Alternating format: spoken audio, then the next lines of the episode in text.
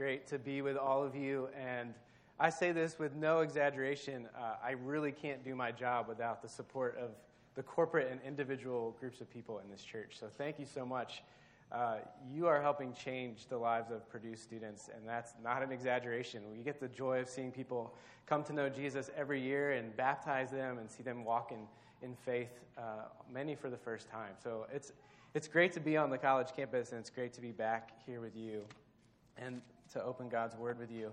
Uh, this morning, I want to look at what it means to live a life pleasing to God. And there's, there's several reasons for that, but maybe the most important one would be that even as someone who preaches the gospel and who uh, shares the word with others, it is equally and constantly as applicable to me as it is to anyone else. And a few months ago, I felt like I was going through some transitions. I was very stressed. There was a lot of stuff going on on our campus. Um, we were making plans for some changes. The summer was coming, and we looked forward to that for rest. And at the same time, summer seems like a time where we're making lots of transitions. And I've heard lots of transitions happening here.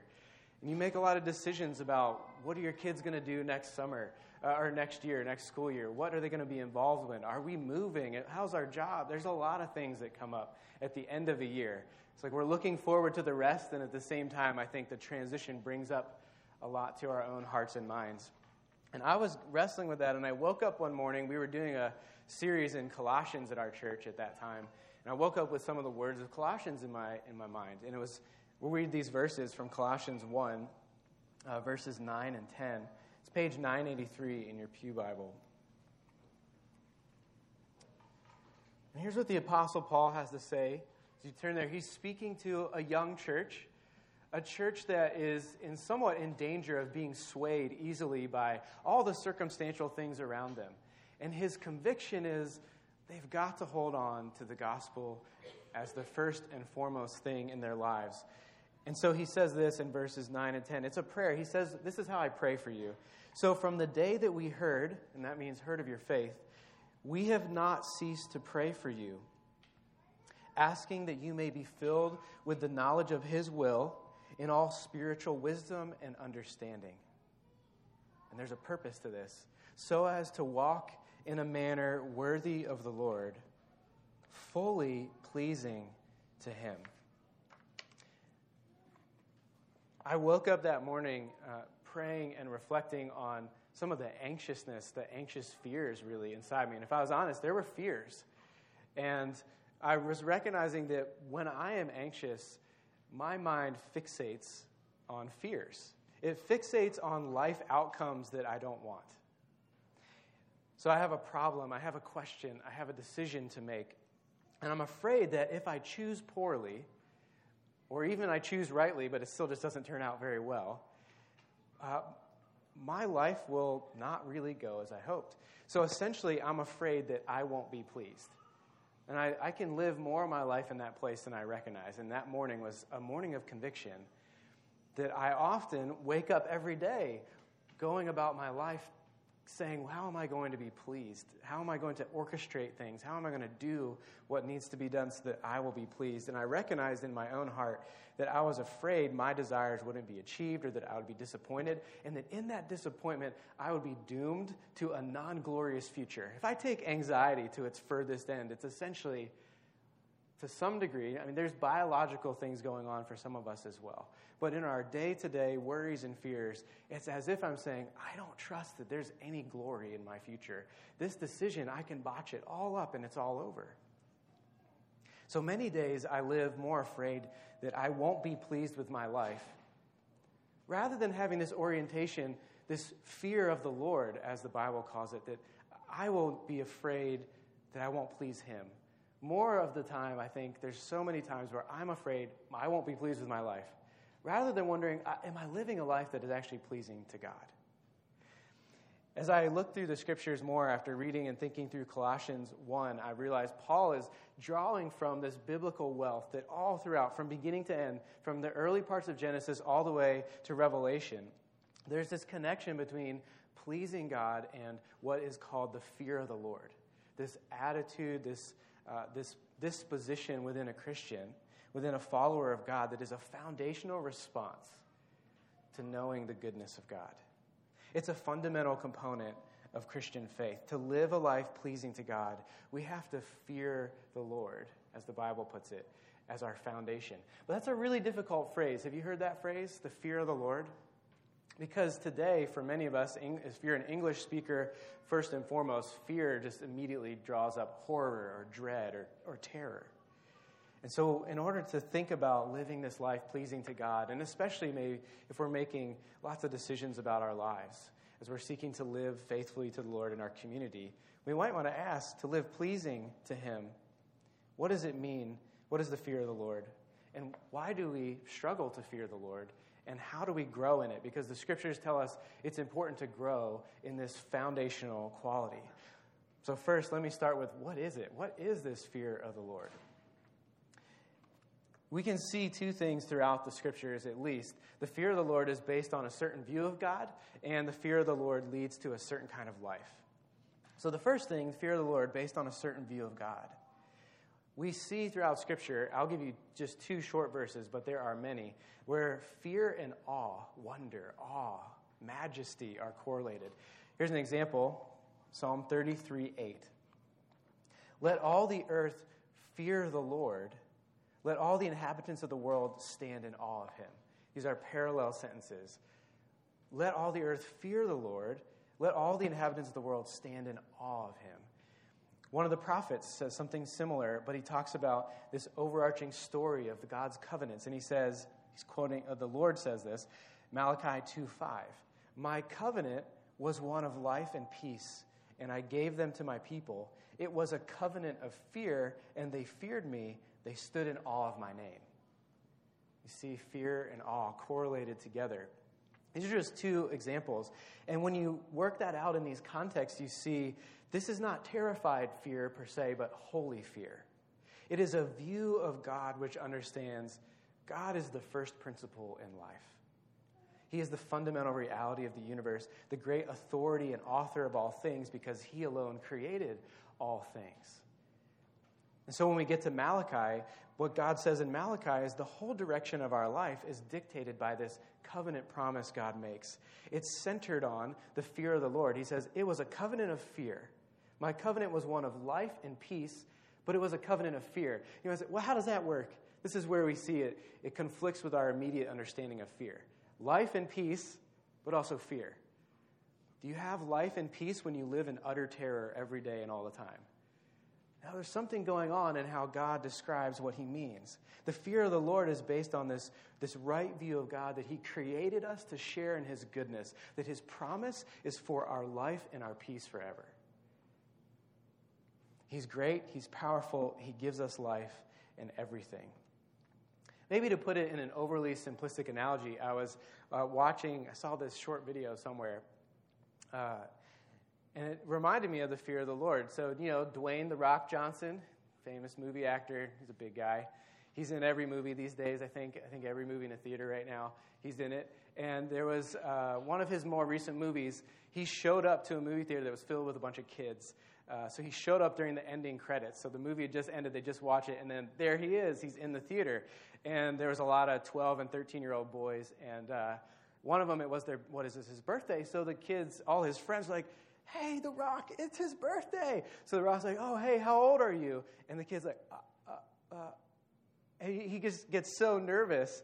He's so in awe that his favorite action hero is literally standing in front of him. He like forgets his own age and can't tell him. And one of his friends is like, he's 12. So it, this is like just a simplistic, overly simplistic example. But this boy was so excited, so nervous to be in the presence of someone he viewed as so great that he couldn't speak. The fear of the rock so to speak. The fear of the Lord, there's something about his powerful presence when you see who he is, how he made us, and what he desires for us. It's all consuming and overwhelming. The second thing, though, it leads us not just to, well, I have a good view of God. Good. I, I see him. I understand. That's great. It leads us to something else. The fear of the Lord is not just a view of God, but as we see who God reveals himself uh, to be, this view of God leads us to a certain kind of life with God. So it's not just I have right knowledge of God or I can see some things that are true of Him. It's an experiential thing that enters our life that we then start to live. So to really see and behold God is never simply seeing and beholding, but becoming and living. It takes hold of our life. One of the, so this is again why the difficulty with the English word fear and thinking terror and dread. That doesn't make us live a certain kind of life that we think reflects good things in the world. When we live a life of fear, we hide or we attack or we withdraw. But this is a different kind of life, a different kind of fear. It's about revering God, giving honor to Him as great. Due respect because He is worthy of respect. And He wants to invite us into the kind of life that He has. And so we want to please Him. We want to live with Him, as Paul said, live a life fully pleasing to God. What does that look like? Well, elsewhere, the Apostle Paul says this in 2 Corinthians 5. Paul says, uh, in essence, here's a paraphrase I'm so overwhelmed, so awestruck by the goodness of God that I can't help but take courage even in the hardest of situations. In all things, Paul says, this is 2 Corinthians 5, verse 9. Paul says, We make it our aim to please him. In all things, we make it our aim to please Him. Being in awe of God leads to living this life of aiming to please God in everything. So, as he goes on in 2 Corinthians 5, he says, My whole ministry is based on knowing the fear of the Lord. And this, he says, is so that we do not lose heart. We are always of good courage. So, again, a kind of a paradox. I know the fear of the Lord, therefore, my whole life, my work, my ministry is based on taking courage and not losing heart even when things are hard because I know the fear of the Lord. And then he sums that up by describing uh, this. What compels me then in everything? He says, It's the love of Christ that compels me. 2 Corinthians 5, verse 14. For the love of Christ compels us. Fear and love and courage are all intertwined in this biblical understanding. And Paul is not saying, I'm going to scare my friends into being Christians. The fear of the Lord, I'm going to scare them. He's saying, No, I'm compelled to share with them the love of Christ. It's what compels me and what will compel them to see who God is. So, what does that mean? This compelling love of Christ. To be compelled. Well, if we're compelled by the fear of the Lord, we're compelled by the love of Christ, we're given courage even to enter tough situations in our life.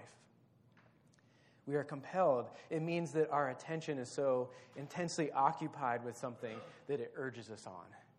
That is our fixation. Rather than fixations on those circumstantial fear, fears alone, like I woke up with that morning, it's this I am fixated on God and what He has done. I'm fixated on how my story amazingly has been brought into His.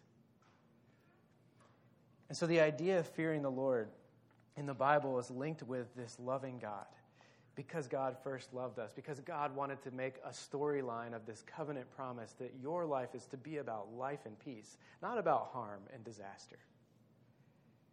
This core idea of the fear of the Lord. When we come face to face with God and we know Him as He really is, we no longer want to live for ourselves. Here's what Paul goes on to say, though The love of Christ compels me. And then he describes what that love of Christ is.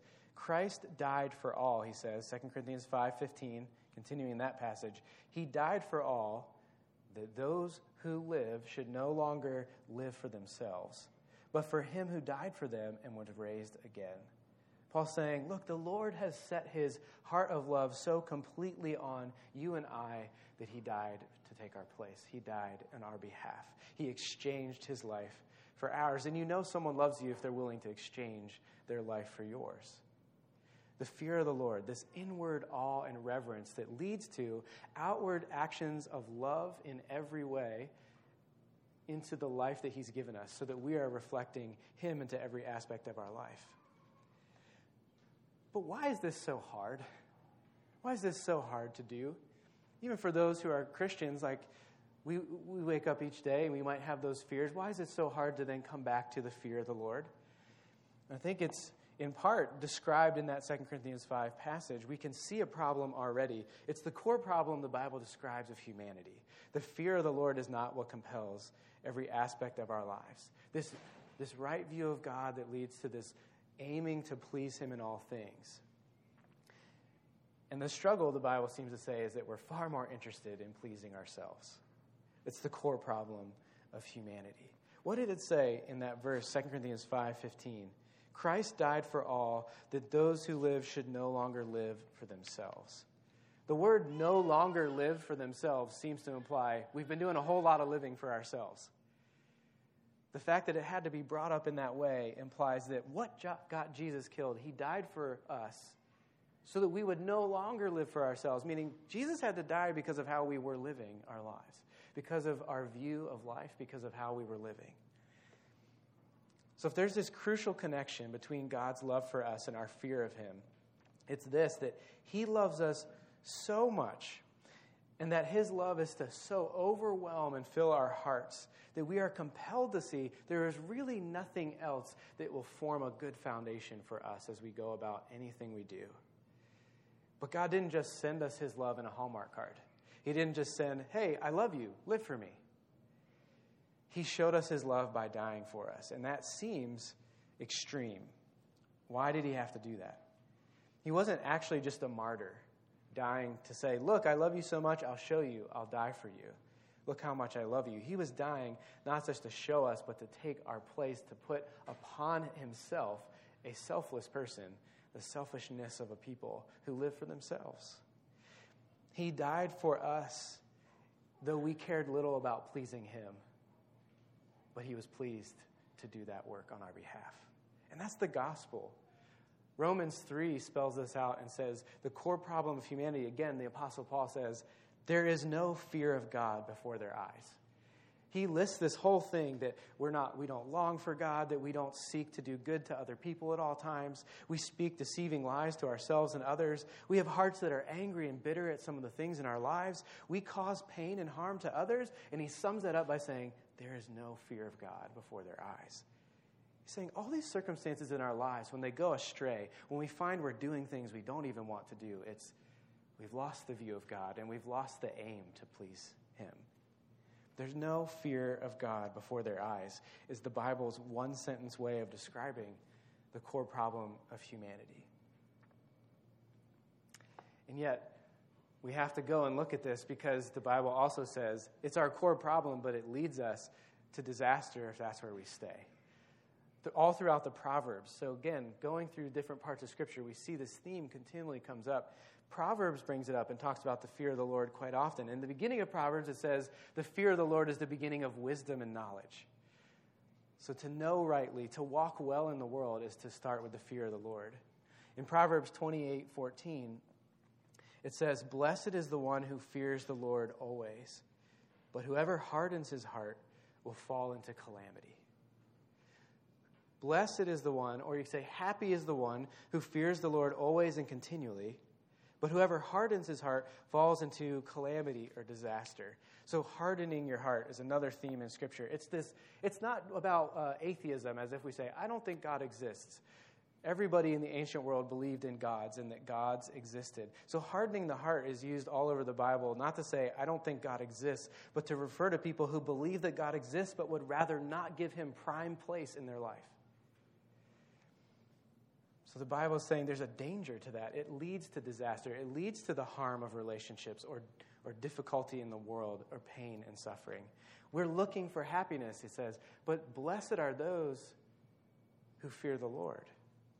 So, as we think about this, let's apply this in some sense. As we think about if you're making decisions or going off into some next phase of your life, looking at your summer endeavors, thinking about your work, what is it that you hope will make you happiest?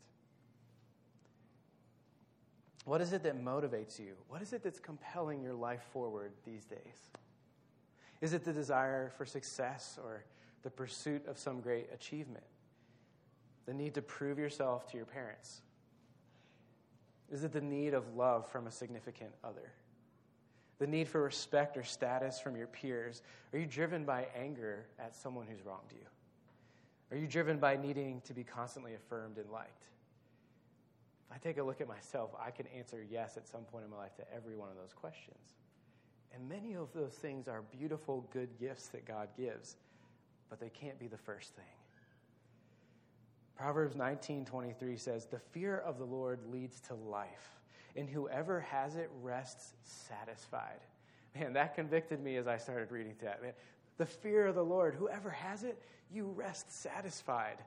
Like, my anxious morning fears are not me resting satisfied. I'm waking up having supposedly rested to a day in which I am already worried before my feet touch the floor about how I'm going to make life work. This is our difficulty in many ways. The, the, proverb, the book of Proverbs also describes it in terms of envy. It says, Let not your heart envy sinners, but continue in the fear of the Lord all the day. As if, so, continue in the fear of the Lord, or the opposite would be envy. To live in envy, which is wanting, it's kind of this simultaneous admiration uh, and resentment. I admire what someone else has. I also resent them for having it and want it for myself. It's this I'm going to look around at life and what I see that I don't have, I want, and I wish I had it. This is the kind of thing that leads us to all forms of pleasing, either trying to do things to get what we want, or the other side would be people pleasing. I do a bunch of stuff for other people, or to make other people like me, or to hopefully achieve what will make me happy. And instead, I lose sight again of God and what my aim is to please Him, and I instead seek to please others, sometimes in such a way that it brings harm into my relationships. I withdraw. I won't do conflict because I don't want to make people uncomfort, uncomfortable. I go too hard into conflict because I need to win. Things in our lives start to get out of sorts. Jesus has this really interesting statement in Luke 12. And it's somewhat confusing when you first read it. Luke 12, verses 4 to 7. He says this it's a command not to fear. I tell you, my friends, do not fear those who can harm or kill your body. And after that, they have nothing more that they can do to you. But I will warn you whom to fear. Fear him who, after he has killed, has the authority to cast you into hell. Yes, I tell you, fear him. Are not five sparrows sold for two pennies, and not one of them is forgotten before God? Why, even the hairs of your head are all numbered. So fear not. You are of more value than many sparrows. It's really weird to read that. He says, Don't fear people who can literally destroy your whole life. They can't do anything after you're dead. Fear God because He has the power and authority to judge us, our life and in death. Also, don't fear Him because of sparrows and He knows how many hairs are on your head. What? Well, in the temple, sparrows were the cheapest things you would go to sacrifice. If you were poor and you couldn't afford to sacrifice anything else in the sacrificial system, you would buy a sparrow for a few pennies. He's saying, You are worth so much more than that. If you fear that you are worth very little to God, don't be confused that when we say fear him, it's not because you're of little value or you should only live in terror of him, but in fact, fear beats fear. Don't fear the things of life. Don't fear the harm stuff around you that can hurt you and damage you, but fear him why? Because then you don't have to fear. Fear, the antidote to fear. And so Jesus is calling uh, his people, his disciples, that's who he's speaking to, to grow in this fear of the Lord. Living under the fear of the Lord, he's saying, enables us, it liberates us to grow into this new life with Christ every day. Let me, let me close that by telling you a story. How do we grow? And give you this example of a woman, I've heard her story, uh, who went to counseling. This woman was in her late 30s. She had never married. And her family and her part of the country believed that there was something radically wrong with any woman of, of that age who was still single. And so she wrestled with shame. She wrestled with feeling that somehow she'd failed as a woman. And because of this, she also had unresolved anger against a man who she had dated many years before, but he had been unwilling to marry her, and eventually they broke up. The counselor she went to told her that she was too wrapped up in her family value system and that her personal value as a woman uh, to have a husband and children was too steep. It was, she was saying, the counselor told her, This is what's making you worthwhile. You feel worthwhile if you have those things. Because you don't have those things, you don't feel worthwhile. And you're bitter against the man that you used to have a relationship with because he's coming between you and the life you hoped you'd have the life that would give you significance. So the counselor proposed something. The counselor said, I think you should throw away such an unenlightened view of that of the of your family background and you should devote yourself to your career you don't need a man if you come to see yourself as a good accomplished person you won't need a man or anyone else to give you a sense of worth and so the woman began to try to throw off her old cultural values to throw off her family's values and she began to feel a little better but discovered that even as she immersed herself in her career more deeply and she threw away those other values she still struggled with a lot of resentment toward that man who was her uh, her boyfriend in the past. Just about the same time, for the first time, she started attending a church that preached the gospel. And she realized that though she'd been in churches before, she'd never actually heard the gospel. And so what she heard was something that was different than what she expected. She thought that we amass for ourselves a good record. We do enough good, we live the right way, we seek to please those around us and get what we think is good in life. We then show ourselves worthwhile. We present our record to God and say, God, look what I've done. My life is good. I've done the right kind of things. I've proved myself worthwhile. But what she heard that day, as she heard the gospel for the first time, was that you don't give your record to God, but Jesus gives his record to God for you. And you could never make yourself more worthwhile than to receive the worth of the Son of God himself standing in your place, doing that sacrificial thing of love that we talked about in 2 Corinthians 5. It changed her life. She said, I've been living for myself. But it turned out that Jesus was living for me when I didn't even know that he would give himself up in that way. We are completely loved and accepted, she said, by the only one in the universe whose opinion really counts. Because what she discovered was she'd been living for the opinions of everyone else, and sometimes including herself. So this woman began to realize that her well meaning counselor was actually only half right. Indeed, it was wrong to seek her self worth through male affection. That had been a trap.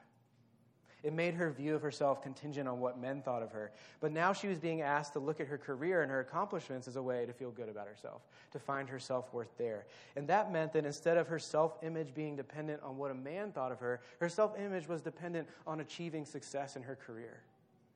And as she heard and understood and started to work out what the gospel meant in her day to day life, she said this She said, Why should I leave the ranks of of men, uh, why should I leave the ranks of my family and those who make family their whole life to join the ranks of men who make career the same kind of thing? Would I not be just as devastated then by career setbacks as I have been by romantic ones? She said, No, I will rest in the righteousness of Christ and learn what it means to rejoice in Him.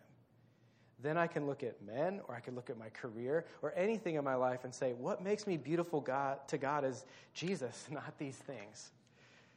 Do you see what's happening in her life?